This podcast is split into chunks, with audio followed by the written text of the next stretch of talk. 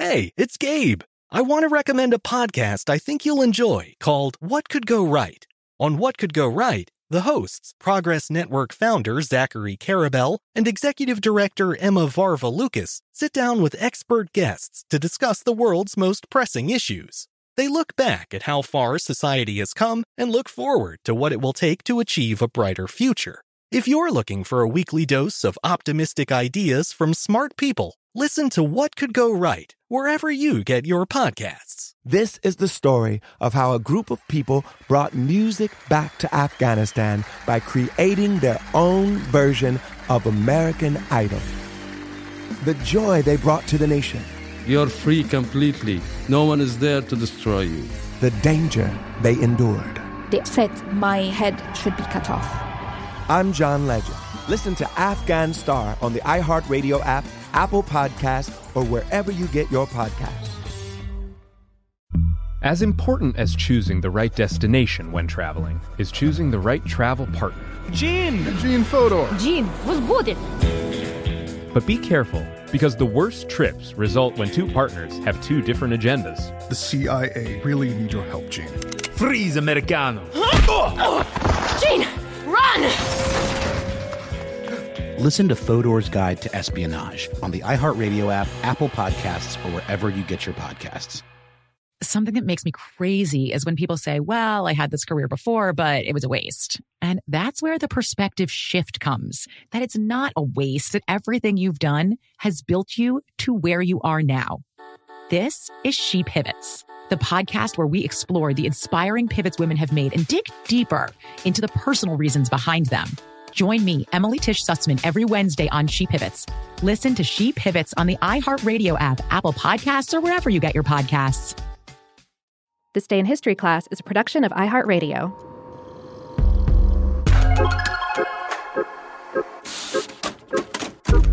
Hello, and welcome to This Day in History Class, a show that tallies the gains and losses of everyday history.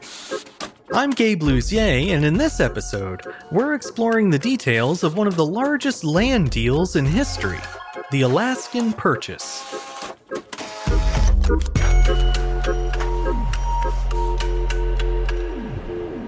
The day was March 30th, 1867. After a long night of negotiations, the United States made a deal to purchase Alaska from Russia. At about 4 o'clock that morning, the treaty was signed by Secretary of State William Seward, who had been an enthusiastic champion of the deal, and by Eduard de Stoetchkol, the Russian minister to the United States. The agreed-upon price was $7.2 million, the equivalent of about $120 million today. In exchange for that sum, which was delivered as a check later that year, the United States took control of 586,412 square miles of new territory. That's roughly twice the size of Texas. The price broke down to about 2 cents per acre, an incredibly good deal even by 1860 standards. However, cheap as it was, some members of Congress thought buying Alaska was a bad investment. They didn't see how territory so remote and frigid could ever be worth owning, even at a low price. In the halls of Congress, and eventually in public, the deal became known by several disparaging nicknames, including Seward's Folly, Seward's Icebox, and President Johnson's Polar Bear Garden. Eventually, though, opponents of the purchase saw just how wrong they were. The Klondike Gold Rush in 1896 revealed massive reserves of gold in Alaska, prompting further exploration and eventually the discovery of other natural reserves, including oil. By now, you may be wondering why Russia would give up such resource-rich land, especially for a bargain basement price. And for that matter, how did Russia end up owning it to begin with? The answer to that question, put bluntly, is that the country stole it. Inuits and other indigenous peoples had called the region home for thousands of years before Russia arrived in the mid-18th century. In fact, the name Alaska is derived from an Aleut word that means great land. When the first Russian explorers reached Alaska in 1741, roughly 100,000 indigenous people were already settled there. In the years that followed, Russia established a series of its own settlements in Alaska, and although they were sparsely inhabited, the Russians managed to rule over the local native populations thanks to their more advanced weaponry. They also engaged in intimidation tactics, like destroying the locals' hunting equipment and even taking their children as hostages to keep the men in line. By the time Russia sold the territory to the United States 100 years later, it's estimated that only about 50,000 indigenous people were left in the region. At first, Americans treated Alaska natives with almost as much hostility as the Russians, but gradually indigenous populations secured more rights, and their claim to the territory they occupied was finally recognized. Russia's own occupation of Alaska had been driven primarily by the lucrative fur trade that the first settlers had established there. The leader of that first Russian expedition, Vitus Bering, had died of scurvy on the voyage back to Russia, but his ship arrived loaded with hundreds of sea otters, foxes, and fur seals. Impressed by Alaska's seemingly abundant wildlife, fur hunters flocked to the region, and Russia's colonization began in earnest. However, in the decades ahead, maintaining those settlements proved harder than expected. The Russian government found it difficult to manage and communicate with subjects who were half a world away. And then there was the northern climate to contend with. It was a fur trapper's dream, but in terms of agriculture, it left a lot to be desired. Sustaining even the 800 or so Russians who lived there required food to be regularly shipped in, which again wasn't easy or cheap, since supplies had to be brought in all the way from St. Petersburg. Once the sea otter population began to plummet, thanks to their own handiwork, Russian settlers could see the writing on the wall. The final deciding factor in the sale of Alaska was the Crimean War that Russia fought against an alliance of the Ottoman Empire from 1853 to 1856. After losing that war, Russia could no longer afford to support its Alaskan colony and decided to sell it to the United States. Negotiations began shortly after the American Civil War, with the purchase finding immediate support from expansionist politicians such as William Seward.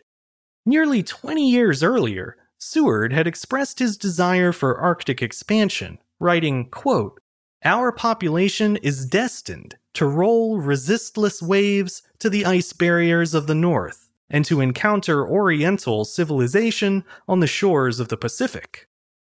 At the time, manifest destiny was a popular and powerful delusion in the United States, so Russia's offer to sell a massive amount of new land on the cheap was very appealing to men like Seward.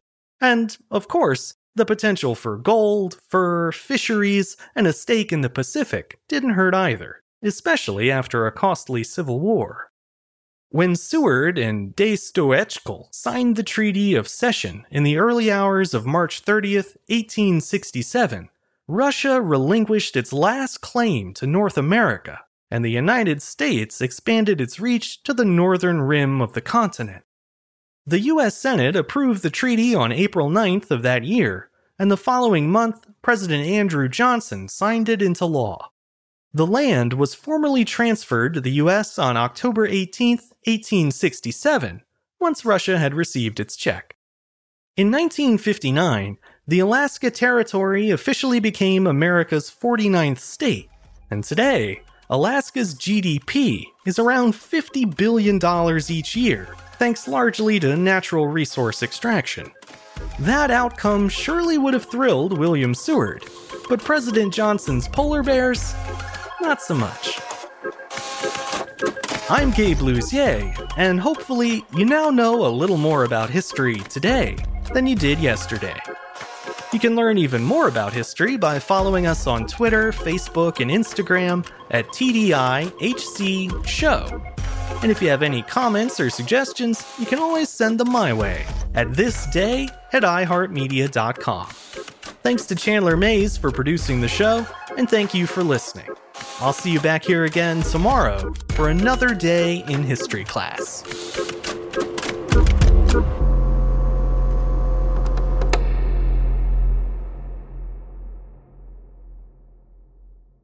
This is the story of how a group of people brought music back to Afghanistan by creating their own version of American Idol. The joy they brought to the nation. You're free completely. No one is there to destroy you. The danger they endured. They said my head should be cut off. I'm John Legend. Listen to Afghan Star on the iHeartRadio app, Apple Podcasts, or wherever you get your podcasts. As important as choosing the right destination when traveling is choosing the right travel partner. Gene Fodor. Gene was good. But be careful, because the worst trips result when two partners have two different agendas. The CIA really need your help, Gene. Freeze, Americano. Huh? Oh. Gene, run! Listen to Fodor's Guide to Espionage on the iHeartRadio app, Apple Podcasts, or wherever you get your podcasts. Something that makes me crazy is when people say, well, I had this career before, but it was a waste. And that's where the perspective shift comes, that it's not a waste, that everything you've done has built you to where you are now. This is She Pivots, the podcast where we explore the inspiring pivots women have made and dig deeper into the personal reasons behind them. Join me, Emily Tisch Sussman, every Wednesday on She Pivots. Listen to She Pivots on the iHeartRadio app, Apple Podcasts, or wherever you get your podcasts. I'm Stephanie J. Block. And I'm Mary Lee Fairbanks. And we host Stages Podcast. Binge close to 100 episodes. Hear the inside stories from backstage and behind the scenes as we go beyond the resume and into the heart of creativity and what it really takes to be in the business of show business. Don't miss our chats with this season's Tony nominees. If you love theater and entertainment, you are going to love Stages Podcast. Subscribe to Stages Podcast wherever you listen to your podcasts and visit us at stagespodcast.net.